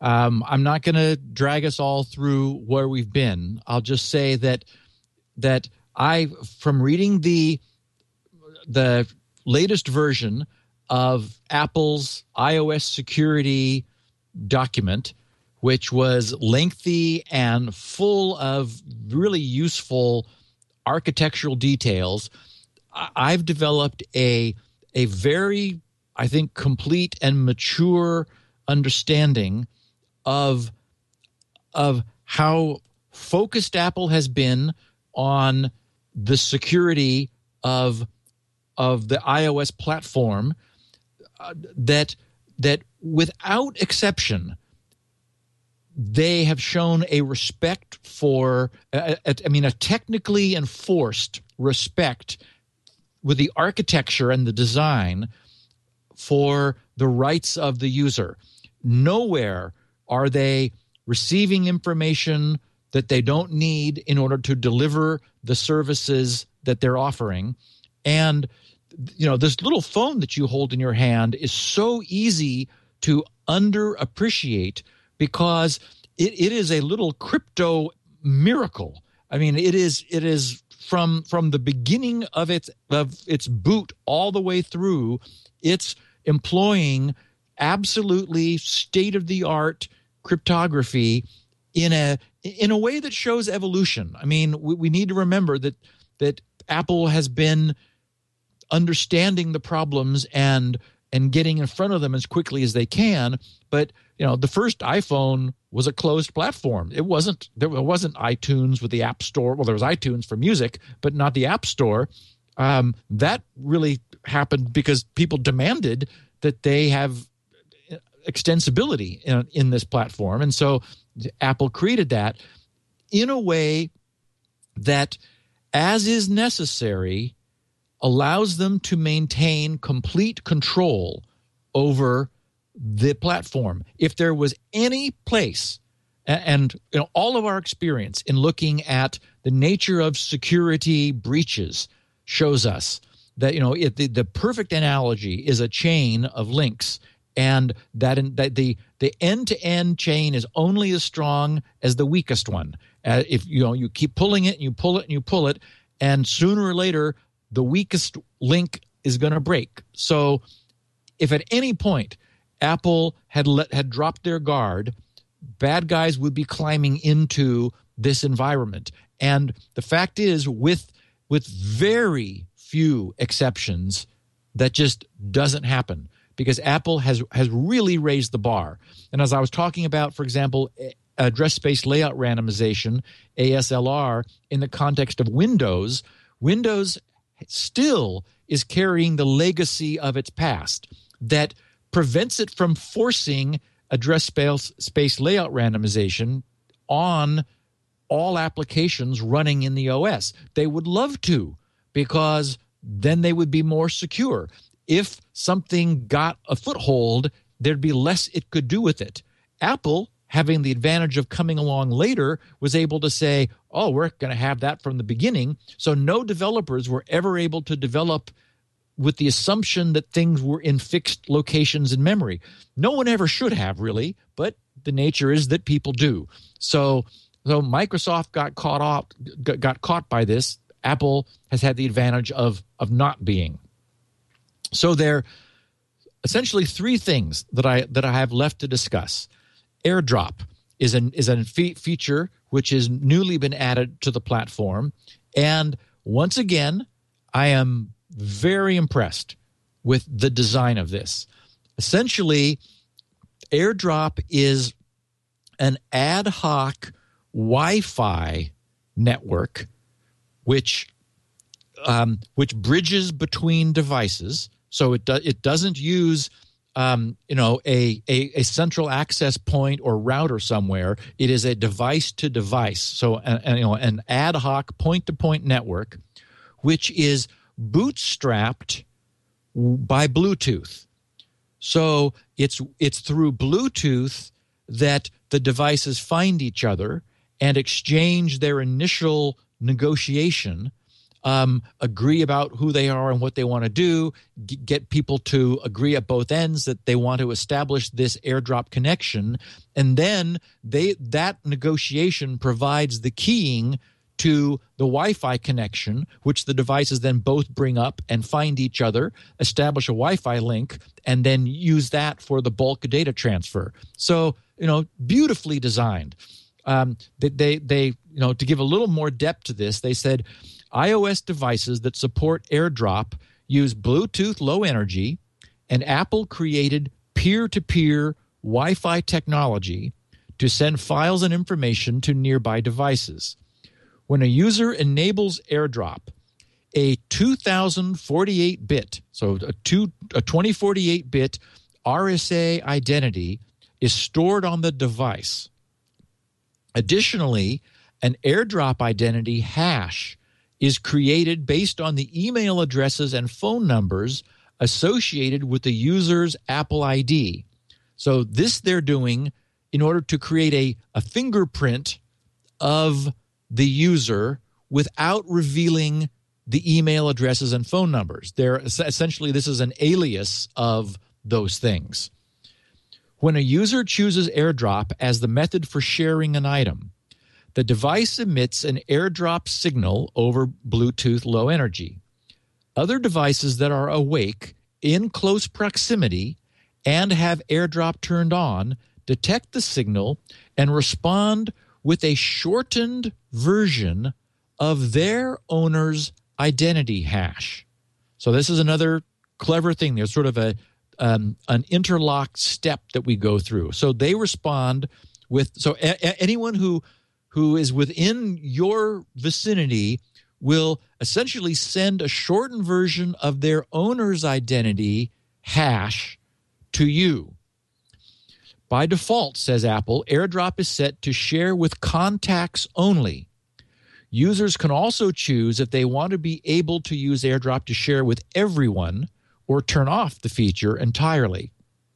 But in contacts only mode, the received identity hashes are compared with hashes of people in the initiator's contacts, which is perfect. It's beautiful. So, so you send out a hash of your identity. Everyone who receives that sends back essentially a fragment of a hash of theirs. You then, the initiator, look through your contacts for any and, and and basically you make the same short hash that they made from your contacts and do a hash compare to see whether you have in your contacts any people within range that have just identified themselves with theirs essentially apple then says if a match is found the sending device creates a peer-to-peer wi-fi network and advertises an airdrop connection over the Bonjour protocol. Using this connection, the receiving devices send their full identity hashes to the initiator. If the full hash still matches contacts, the recipient's first name and photo, if present in contacts, are displayed in the airdrop sharing sheet. So you, you then see the recognizable identity from your own contacts list of the people whose whose devices have responded to your to your query. When using AirDrop, the sending the sending user selects who they wish to share with. The sending device initiates an encrypted TLS connection with the receiving device, which exchanges their iCloud identity certificates. The identity in the certificates is verified against each user's contacts. Then the receiving user is asked to accept the incoming transfer from the identified person or device. If multiple recipients have been selected, this process is repeated for each destination. So, again, beautifully put together. We have we have iCloud essentially serving the role as certificate authority. That is, remember that that an SSL connection, TLS, is only as secure as the authentication of the endpoints because it's inherently it's inherently su- subject to man in the middle attacks but the man in the middle cannot cannot impersonate the endpoint because they have a signed certificate. In this case, Apple's through iCloud services links their identities to iCloud certificates to solve the authentication problem. So, you know, this works. You know, they've they've nailed a, a, what what again to the user looks like a simple thing. You say, "Oh, AirDrop. I want to send this to someone sitting next to me. So you turn it on, they turn theirs on, they show up in your little sheet. You say, send this to them, and they receive it. What went on behind the scenes is what I just described. You know, state of the art, you know, really perfectly designed um, uh, security protocol. So again, hats off. Now that's the end of all the good news. We've reached the end of the good news. Um, two problems. They then discuss iMessage. Apple says Apple iMessage is a messaging service for iOS devices and Mac computers. iMessage supports text and attachments such as photos, contacts, and locations. Messages appear on all of a user's registered devices so that a conversation can be continued from any of the user's devices. iMessage makes extensive use of the Apple Push Notification Service, APNS. Apple does not log messages or attachments, and their contents are protected by end to end encryption, so no one but the sender and receiver can access them. Apple cannot decrypt the data, and none of that is true, um, which is unfortunate. I mean, I understand that to some degree, I, I, guess I don't understand. The other parts of this document are sufficiently detailed technically, like what I just described about AirPlay. I, you know, that's a beautiful protocol description. Unfortunately, what they've just said here is not true. Um, going on, they said when a user turns on iMessage, the device generates two pairs of keys for use with the service an RSA 1280 bit key for encryption and an ECDSA 256 bit key that's elliptic curve digital uh, signature algorithm key for signing. For each key pair, the private keys are saved in the device's keychain and the public keys are sent to Apple's directory service, IDS, where they are associated with the user's phone number or email address along with the user's APNS, that's that push notification service address. So then Apple says how iMessage sends and receives messages. Users start a new iMessage conversation by entering an address or name. That is, you know, who you want to send this to.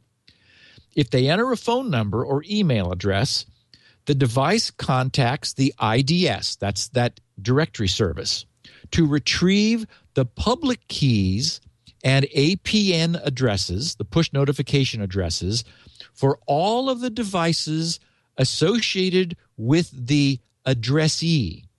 Okay, so you you know you're you're you're sending this over iMessage to somebody who's got an iPad, two iPads, and an iPhone.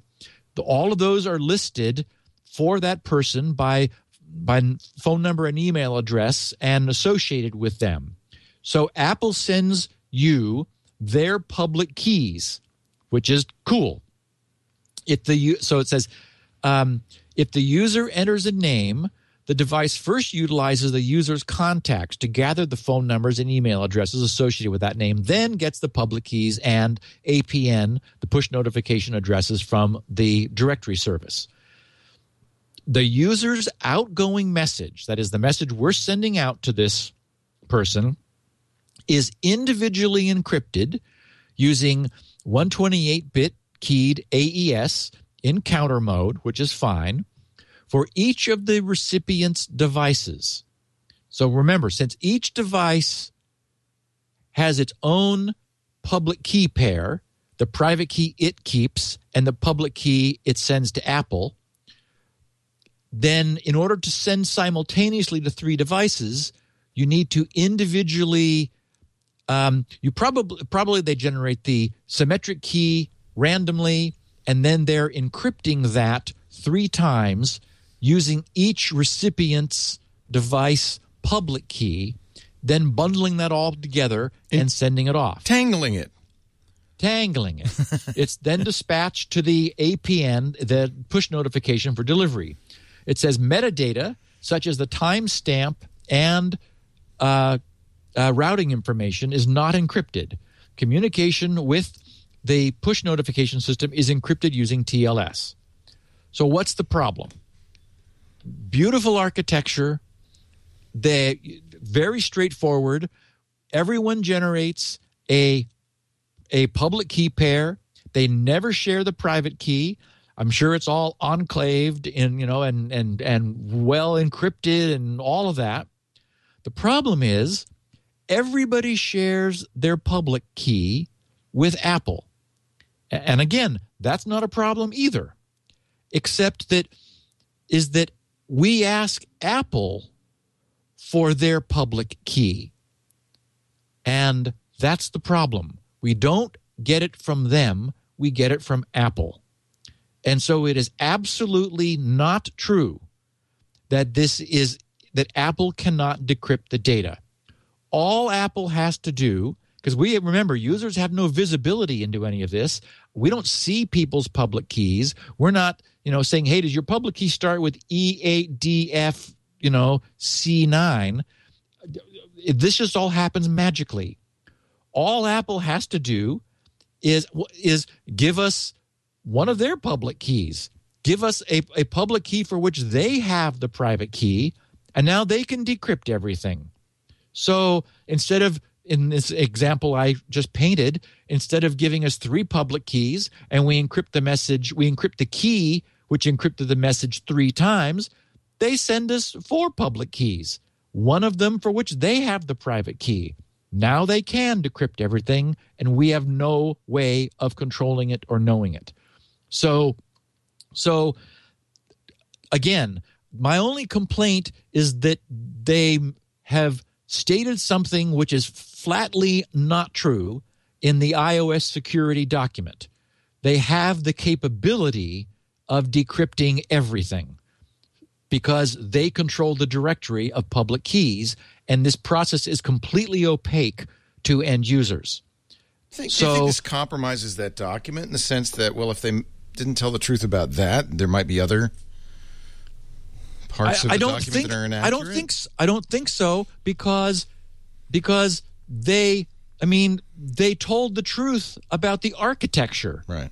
They just didn't draw the pro- they didn't they didn't draw the conclusion that an adversary would draw. Right. Right. And so, but unfortunately, everyone knows that in, in order to check security, you take an adversarial posture. Right. And so, you know, so in fact, if the F, if the NSA or the FBI or a three-letter initial organization compelled Apple to share iMessage flow from an individual, Apple can. Yeah. So, so the problem is this was, and again, it's only this statement that I have a problem with. The architecture seems fine, but users, certainly listeners of the podcast, now understand that there is a trade off for the convenience of iMessage, and that is you do not actually have authentication. Without authentication, you do not have end to end security. This is what Threema gives us is that you know Threema is not so easy to use. You you have to arrange to share and authenticate your public keys yourself. Apple makes this transparent. Therein lies the the the, the weakness of it as a messaging system a security conscious person can trust. Convenient, yes. Fine for everybody, yes. Secure, no. So Hey, just uh, so okay.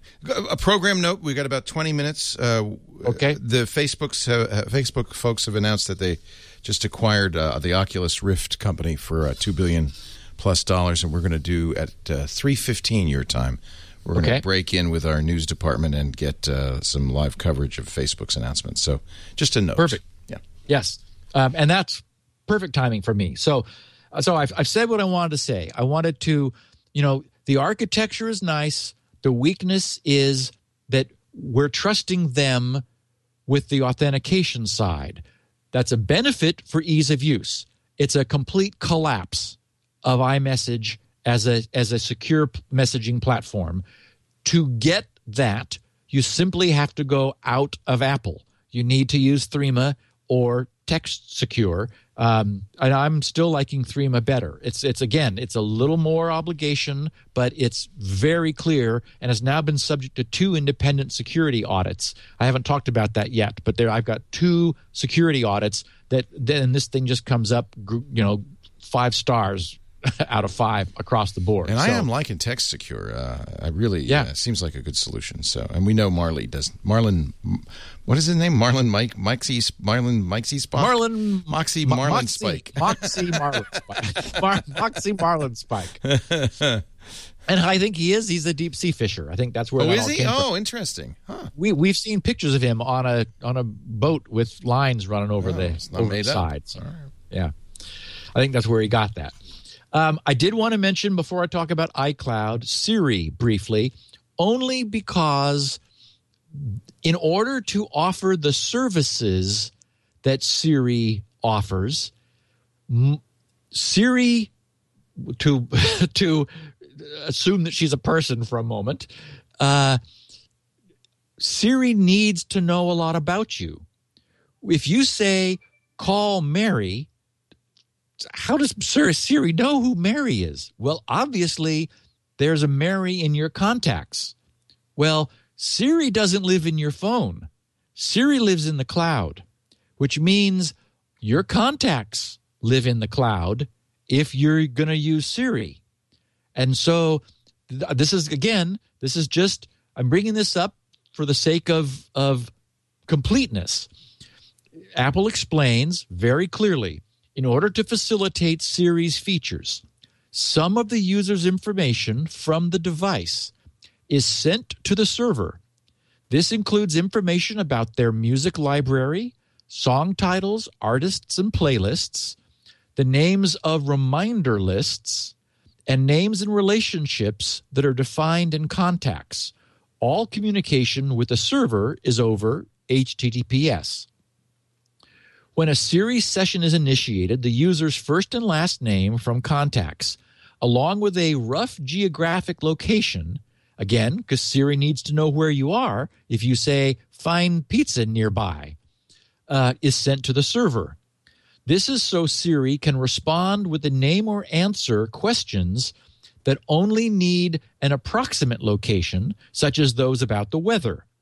If a more precise location is necessary, perhaps to determine the location of nearby movie theaters, for example, the server asks the device to provide a more exact location. And again, this is this is Apple showing as much respect for the user's privacy as possible. I mean, I'm not arguing that Apple's collecting anything they don't need. This but this is informative, I think. And and again, not only of Apple's excruciatingly careful policy. I mean, they could ask for your exact position right off the bat, but they're saying no, we're not going to ask unless we really unless you're asking a question that requires Siri to know more closely where you are. So I, that that's cool. I appreciate that this is the approach they've taken. And then they do take credit for it, saying this is an example of how, by default, information is sent to the server only when it's strictly necessary in order to process the user's request.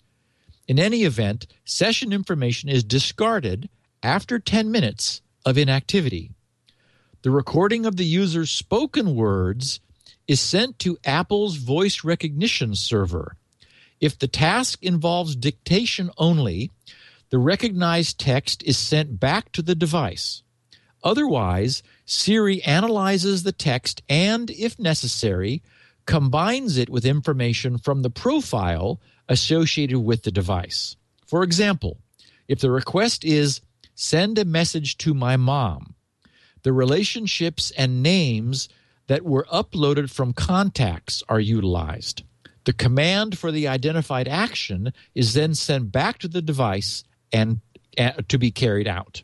So, you know, I, I thought it was it's interesting that that when you think about it, it's easy to take it for granted without realizing, wow, you know, set, you know, send flowers to my mom. That's that requires a lot of contextual information that Apple obviously has to have, and that's not being done in the phone. It's it's leaving the phone, but again, Apple is is minimizing what they take and discarding it um, a short time after they've used it. So um, good to know, but again, uh, evidence that where they can, you know, they really are doing the right thing. Now, lastly, um, this is enough of a concern that it would, I think, leave lead people to change to to consider whether they want to change their behavior. Um, certainly, based on what their behavior is, um, and that is the one aspect of iCloud architecture, which is the keychain syncing. Unfortunately, super handy.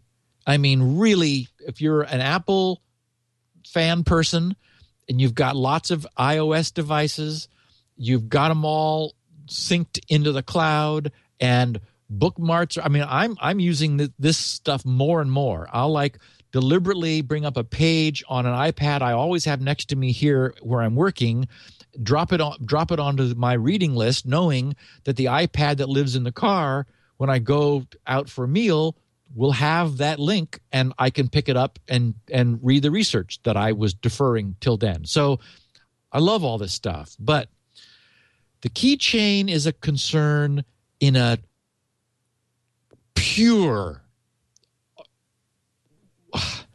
RSA sort of worry mode. Everywhere that we have encountered, they have been using the right crypto in every instance. And in fact, I reread the paper, the entire thing, after I stumbled my toes over the use of the wrong elliptic curve for protecting the keychain because it is the only place in Apple's entire architecture they use the wrong elliptic curve. And by wrong, I mean one that came from the NSA, which no security expert now trusts. But in that time that they used it, it was unknown, right? We didn't know that they had compromised these. Is that right um, or no? I know. I'm afraid that it, didn't we get all the iCloud stuff relatively recently? Yeah, but, but we've learned about the RSA NIST. Oh, that yes, that that recently, much more recently. So, so it, yeah, those so curves much, were trustworthy until then, right? Yes, and um, okay, so let, let, let me back up a little bit. And what's creepy is even the exact way that they're using it. They said when a user enables iCloud Keychain for the first time, the device establishes a circle of trust. And and okay and and the members of the circle are the you all of the users ios devices. Establishes a circle of trust which will exist among devices owned by the individual and creates a syncing identity for itself. A syncing identity consists of a private key and a public key. That's okay the public key of the syncing identity is put into the circle of trust, and the circle is signed twice. First, by the private key of the syncing identity, then again with an asymmetric elliptical key using P256, derived from the user's iCloud account password. Also stored with the circle are the parameters random salt and iterations used to create the key that is based on the user's iCloud password. Then they said the signed syncing circle is placed in the user's iCloud key value storage area. They said it cannot be read without knowing the user's iCloud password and cannot be modified without having the private key of the syncing identity of its member.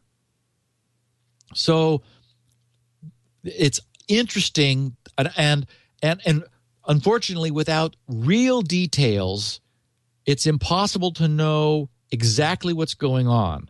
But what's odd is first of all they used the proper curve, curve 20, 25519, Dan Bernstein's bulletproof, solid elliptic curve, and said so proudly throughout this document in every single other instance.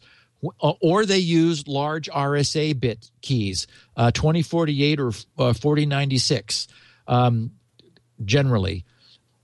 Here in iCloud, for no explicable reason, mm. they have not used the good curve. Mm. They have used the, the P256 curve, which nobody now trusts. Um, we know that it came from a guy named Jerry Solinas at the NSA. I mean, we've gone back. The, the crypto community has has really looked at this carefully, and um, and it was generated by the NSA using an SHA1 hash where the where the we've been given the seed of a series of hashes and downstream of the series the, is a result on which this elliptic curve is based. And and I don't remember now whether it was Bernstein or Schneier um, or Matt, but all three of them have said no. And one of them suggested that if the NSA knew how to find weaknesses in e- ECC, they and and there and there were enough of them, then they could hide the fact that they had found a weakness by using a an SHA1 hash chain and simply running it forward until it gave them a pseudo random number that resulted in a weak key. That allows them to say, look, we didn't choose this weak key. The SHA1 hash chain chose it for us. So obviously it's random. Except they could have seen what they all they had to do was try a lot of them until they found one that was weak and then present that one. And, with, and that is exactly what they did. They said, We started with this seed, we hashed it like crazy, and look what came out the other end. So trust us. Mm. And and it turns out that there are, aside from suspicion, there are many characteristics of this specific curve that make it weak. Um, and I've got links here in the show notes if anyone wants to pursue it. There's safecurves.cr.yp.to, which is Bernstein's site. Um, there is a, another site that, that, talks about it. Schneier has written that he absolutely would not trust this curve. Now, here's what's also spooky is that they said you know, Steve, elliptic, I hate to set, say this. We're out of oh, time. you're right. Uh, you're right. Well, and in fact, we're we're we're, done essentially. What, I want to know what's also spooky. I, well, what's also spooky is that this weakness allows keys to be read but not modified. The architecture allows that. So if the if there was a weakness that you wanted to put in, this gets everybody's iCloud shared keychains, making them readable not modifiable. And that's what and you want. That's that's exactly yeah. what you want. Well, we're going to have to get to jailbreaking some other time. I'm sorry to say, but uh, you can find this episode and every episode of uh, Security Now at Steve's site, grc.com. 16 kilobit versions of the audio plus full text transcripts. You can also find the fabulous SpinRite, the world's best hard drive recovery and maintenance utility there, and all of Steve's free stuff, including his perfect passwords if you want one for your WPA2 implementation. Uh, we have audio and video at our site, twit.tv slash SN. And of course, you can watch us live every Tuesday, 1 p.m. Pacific, 4 p.m. Eastern Time, 2000 UTC on twit.tv. Steve, we'll talk to you next week. Questions, you think? I yes, we're going to do Q and A for sure, and I will just pull this little bit of here uh, uh, at the end uh, together for the beginning of next week, Good. and then we'll be into Q and A. Thanks, so Leo. your questions to uh, grc.com slash feedback. Thanks, Steve. We'll see you next time on Security Now. Security.